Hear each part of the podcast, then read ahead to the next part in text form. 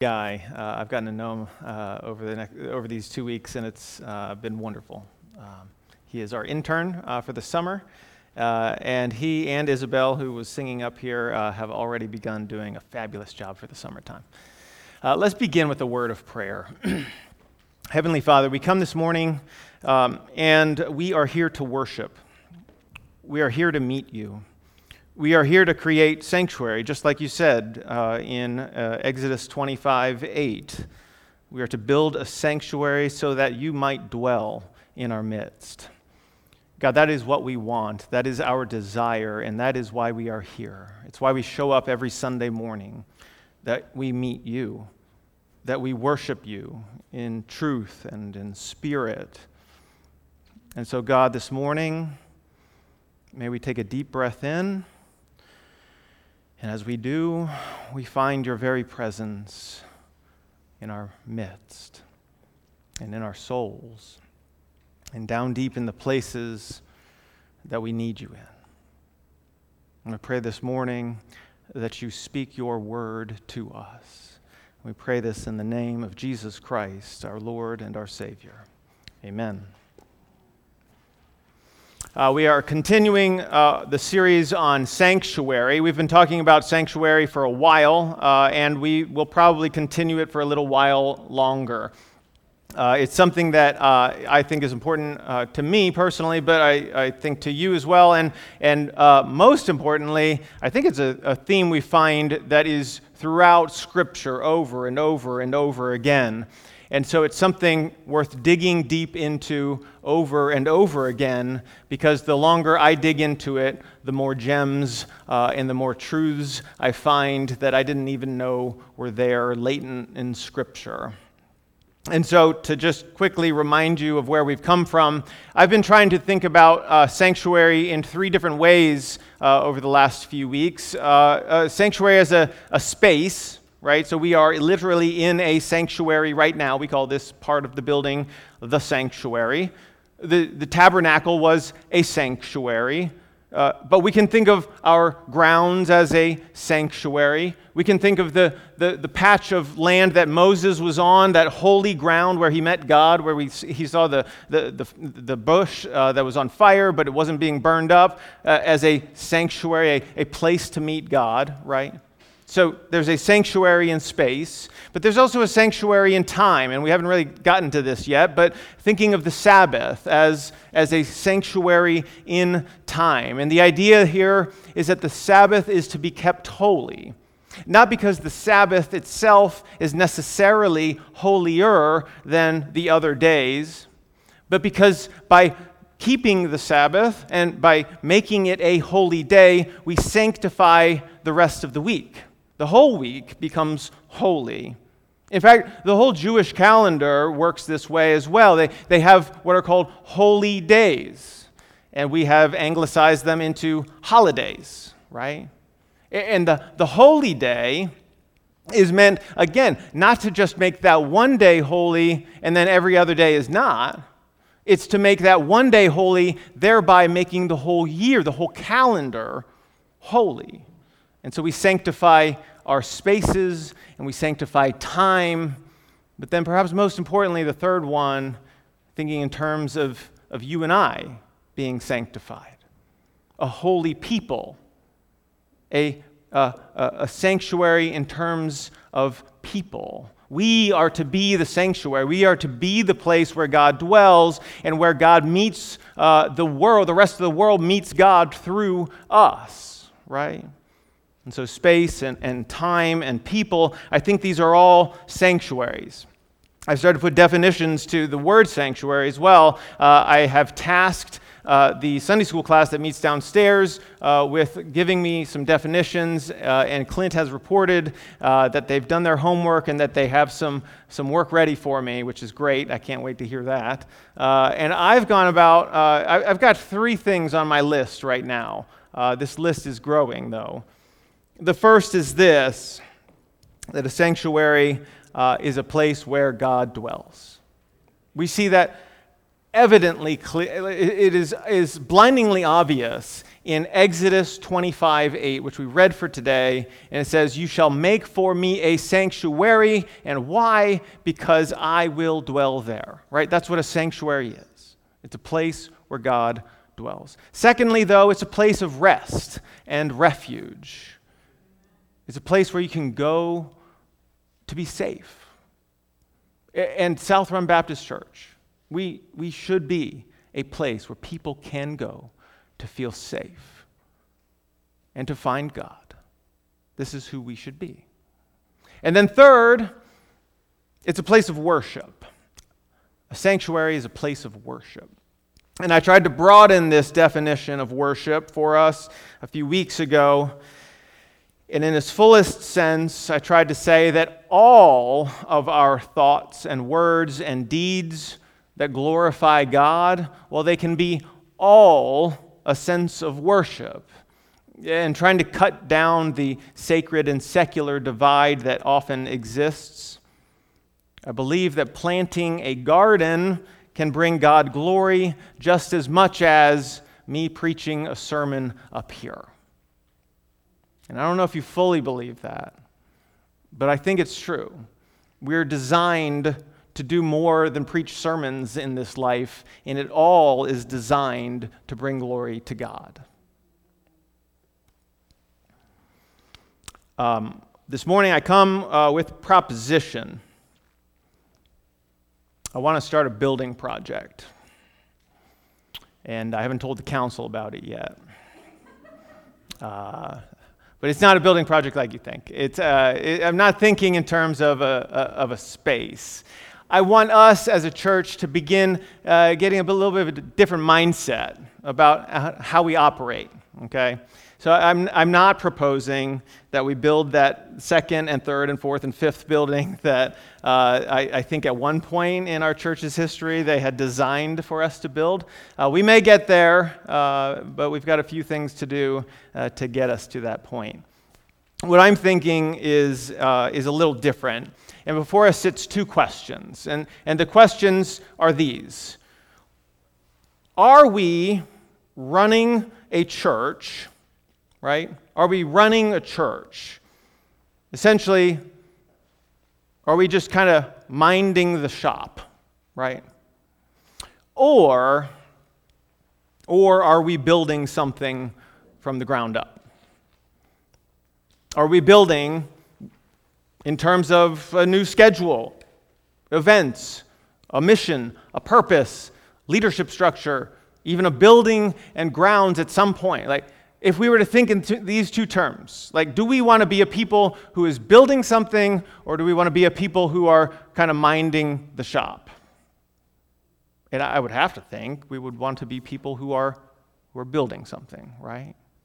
That we have a purpose behind what we're doing, something bigger than ourselves, than, than merely just kind of going through motions, coming in every Sunday, going out every Sunday, maybe being part of a Bible study here or there but that there's something larger that looms uh, in the distance that we're all walking toward together. I would think that this is the kind of people we want to be. The question we have to ask ourselves is are we shopkeepers or are we builders? In our Old Testament passage for today, the Israelites, it turns out, are builders, are they not? Right? We read from Exodus chapter 25. Go ahead there. We had a little technical difficulty this morning uh, with the, the slides, uh, and uh, I, I want to make sure you can read this. If you don't have a Bible with you, there's one in the pew back in front of you. Um, and if you're on the front row, there might be one underneath you. as you're turning to Exodus 25, uh, a quick reminder uh, and uh, to give you the mental landscape of the book of Exodus, which is what I tried to do last week. Uh, remember, I said there's three parts to this book, right? There's what you know well, which is the Exodus story, the let my people go story. And that ends in chapter 15, which gives us a lot of chapters left, right? This, this is a 40 chapter book chapters 16 through 24, this is uh, the covenant making part of the book. Israel goes up the mountain or to the mountain. Moses goes up the mountain. They make a covenant with God. They get the Ten Commandments. Uh, there's a ceremony, and uh, they all say, I do. It's something of a wedding ceremony, frankly. And then we get to the part we read today, which is chapter 25. And it begins this way. And chapter 25, to the very end, is all about the same thing. It's all about the building of the tabernacle. And it goes like this The Lord said to Moses, Speak to the people of Israel that they take for me a contribution. Uh, Moses is asking for an offering plate at this point. Uh, he's, he's passing around the plate. And he says, From every man whose heart moves him, you shall receive the contribution from me. And this is the contribution that we're all asking for. We need this, God says.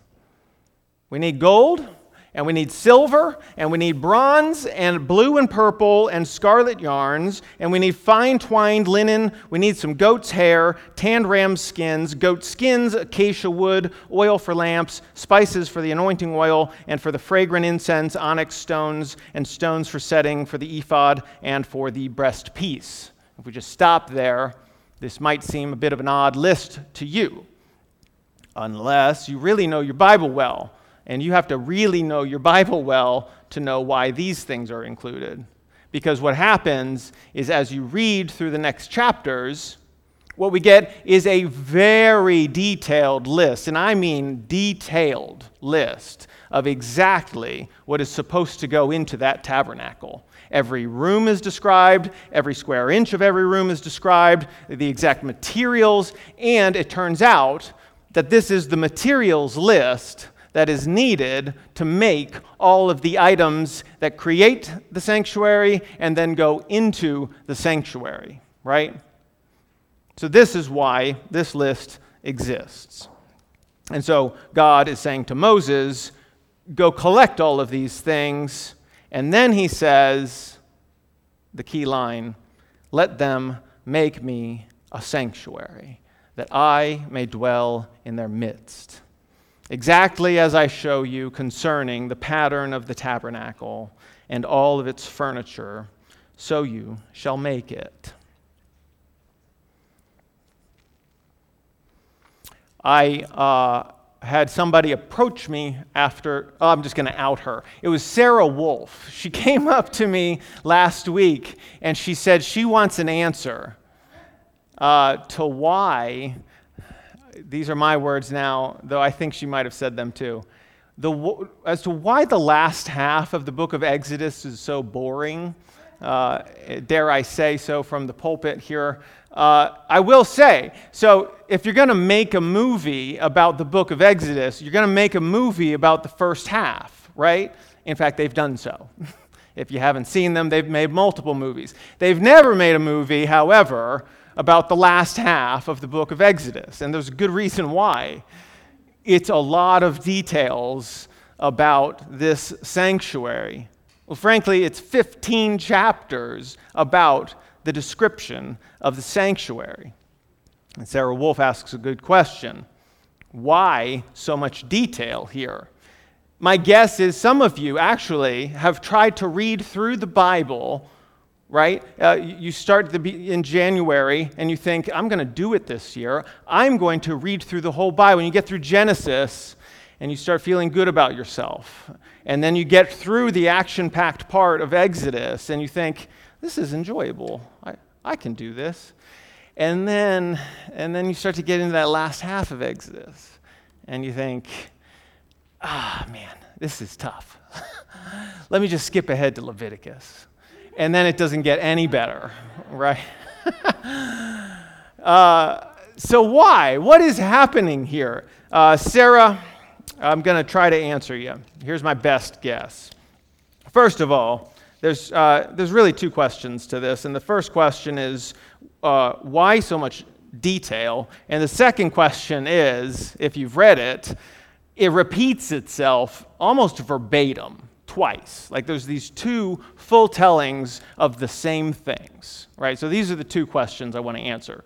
The first is why so many so much detail and why is it so boring? Why is there not enough action? And I would say it's not boring to me. I don't know why it is to you. Shame on you. I have steeped myself, however, in the ancient world and happen to love this sort of thing. So when I read about uh, these very detailed ancient descriptions uh, of, a, of a building, I geek out a little bit. Like it, that is what I enjoy, okay? The other thing I'd say, though, is if you've ever read any classic literature, and here I'm thinking uh, when you're in high school, the, the books that they force you to read, and they get mired in these very lengthy details about a, a palatial English cottage uh, where there's a garden and, and you walk and they describe the steps for like five pages. And, and then they describe this urn that's over in the corner for another six pages after that. That's kind of what we're getting here. Right? We get these very elaborate descriptions so that you can imagine exactly what is happening in this world, in this time, and in this place, right? This is what we get. It gives you something to imagine it gives me details uh, that I can then look into, and it, it tells me what it would have looked like at the time. And it frankly gives us a window into something that we often don't get a window into, which is just what did the ancient world even look like? And here, well, we have a very clear description. So I'm okay with the first part. I don't know if you are or not. But the second part is actually a really good question and it's where I want to get to. The second part is why the repetition? Chapters 25 to 40 are essentially a facsimile of itself. So it just kind of repeats itself. But what you need to know, well, before I say it, the first half is God giving to Moses what happens and, and, and what uh, should be built. The second half is the Israelites accomplishing that task, right? So the first half is, is, is Moses up on the mountain receiving the message from God. The second half is the Israelites actually doing it. There's a really uh, important thing that happens right in the middle of it all. And do you know what that is? Moses comes down from the mountain and he sees in the distance a golden calf, right? He, he sees in the distance that the Israelites have already have already messed up. They're still at Mount Sinai, just so we're clear. They haven't even left Mount Sinai yet. And Moses comes down and he sees that the Israelites have done what they should not do. And so there's a, a very uh, difficult uh, thing that has to happen. God considers leaving. Uh, Moses has to uh, convince God. You should read these chapters. It's, it's chapters 20, 32 uh, to 34.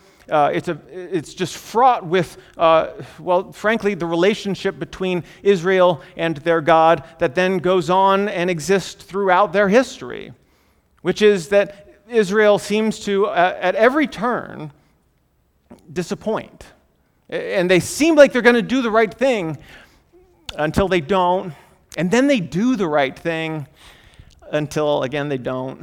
And their, the relationship with God is one that is fraught, and it's right there, right in the beginning of it all. And so, why the repetition? Well, I think because sitting in the middle of it is a big question. Are these people going to create the sanctuary that they should create? Which is a pretty good question for us, too.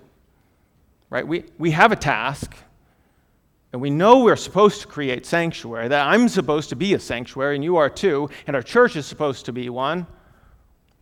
But the question at hand is am I going to do that or not? And it's easy to judge the Israelites for their failures. They're no longer alive. Uh, but the fact is, you and I make these sorts of mistakes on a regular basis, right? And so, why the repetition? Because they actually do it. They actually do it. They build the sanctuary.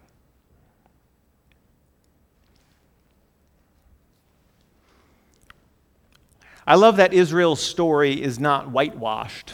I think I've said that before. We get the good, the bad, and the ugly. We get their failures. We get their struggles. We even get God almost walking away from them.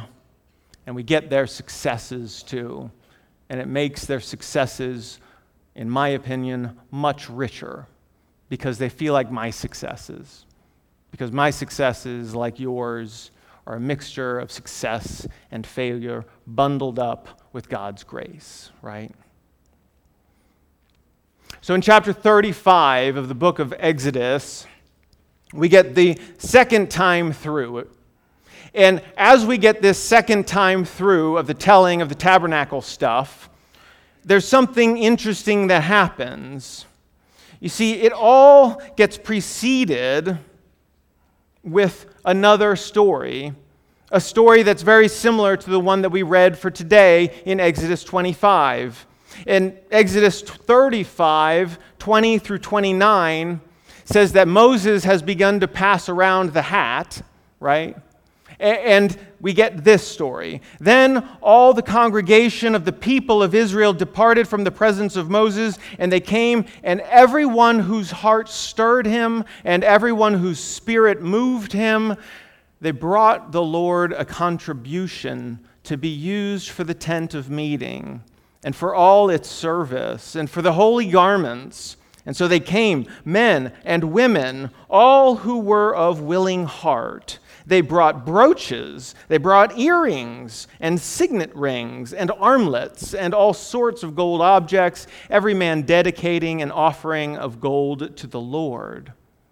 And everyone who possessed blue or purple or scarlet yarns or fine linen or goat's hair or tanned ram's skins or goat skins, they brought those too.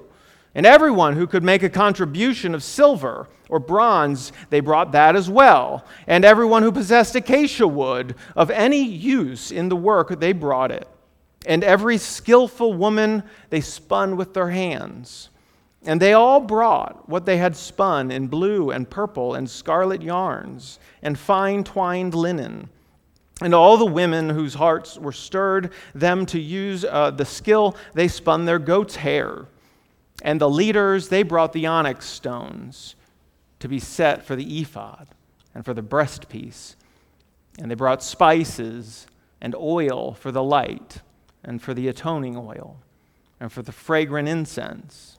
All the men and women, the people of Israel, whose heart moved them to bring anything for the work that the Lord had commanded by Moses to be done, they brought it. They brought a free will offering to the Lord. And here we have it, right? Here we have the people who were told to do this one thing, and then they mess up royally, but then they get it right. And they indeed, they're all in, and their hearts are indeed being moved, and the Spirit is moving through them, it says. And they give of their free will and they create sanctuary. They create sanctuary.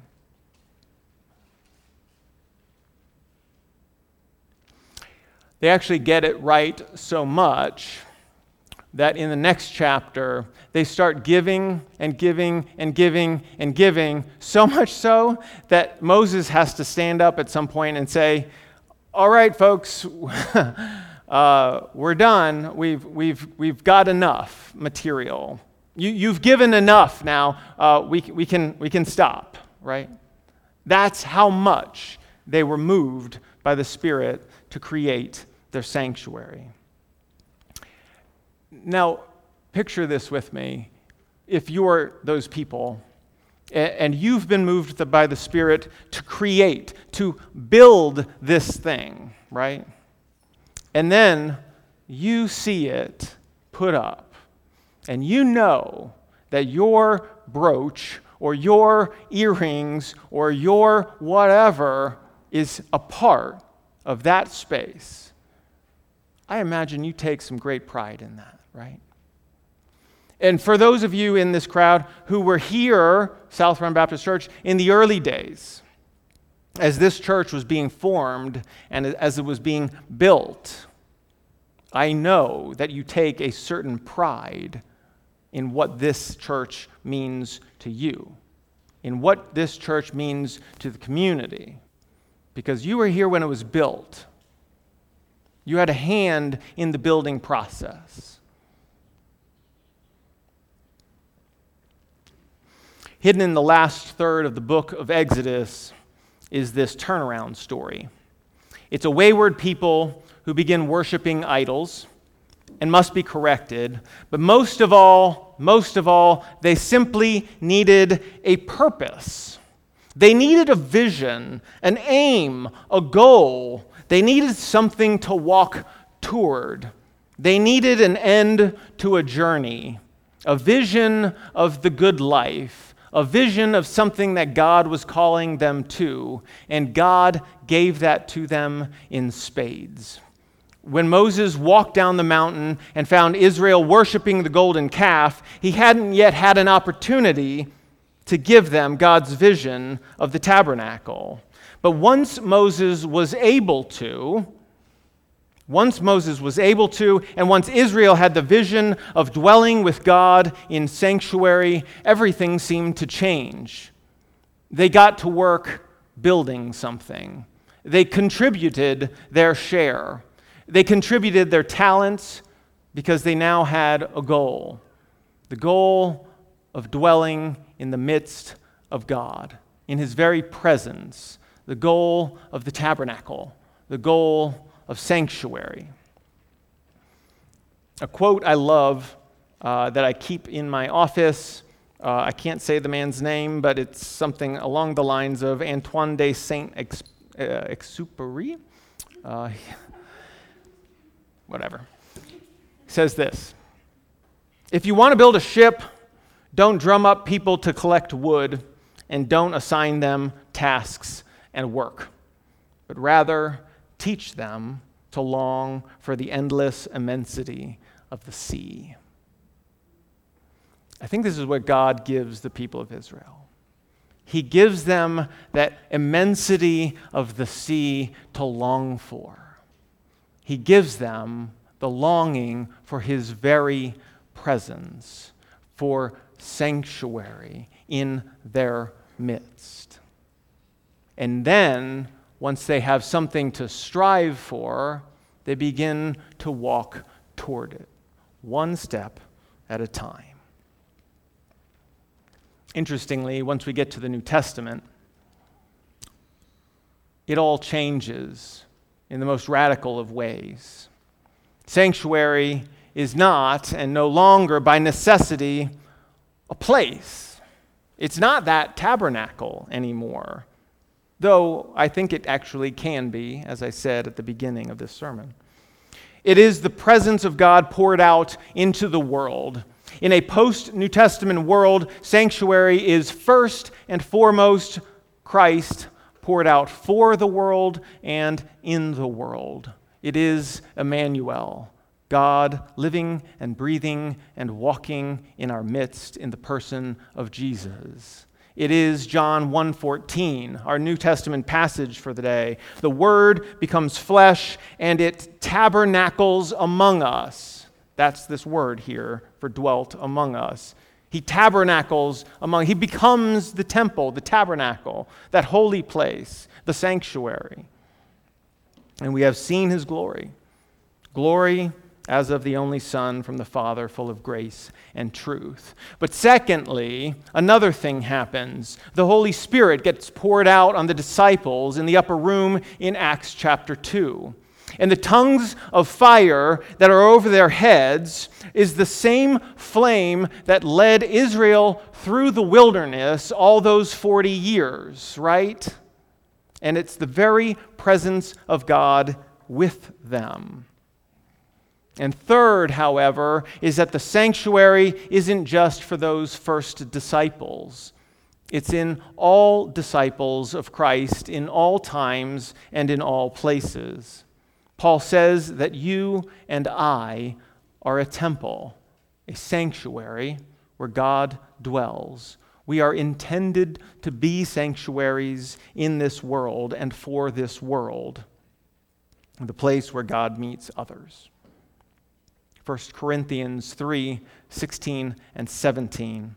He says, Do you not know that you are God's temple and that God's Spirit dwells in you?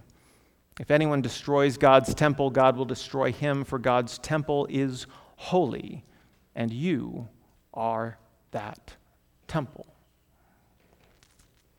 Therefore, God starts this tabernacle sanctuary project, this building project, with Moses and the Israelites back in Exodus 25. But that is by no means the end of the project.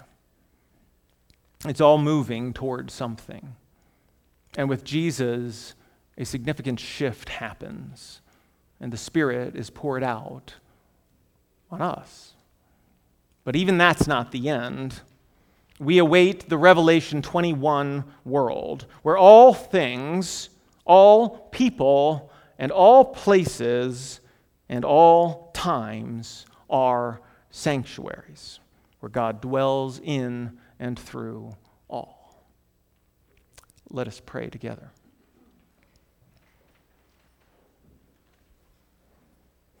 Heavenly Father, creator of heaven and earth and all that is good in this world, God, you desire that we be a people who are set apart, that are different, that are uh, created in your image and in your likeness that exhibit the fruit of the Spirit, things like joy and love and peace. And it's people like this that you inhabit and that you dwell within. And it's people like this that our world desperately needs. God, may we be a sanctuary to this world. May our church be a sanctuary to this world. God, I pray that as we begin to think about being a people who are building something, that, Lord, we keep in mind these Israelites back in Exodus 25 and Exodus 35 who are filled with the vision of you dwelling in our midst, and that we push on and give what we have over to you, that you might build something spectacular that will indeed revolutionize our lives and the lives of our community, and who knows, maybe even the entire world. We pray this in the name of Jesus Christ, our Lord and our Savior. Amen.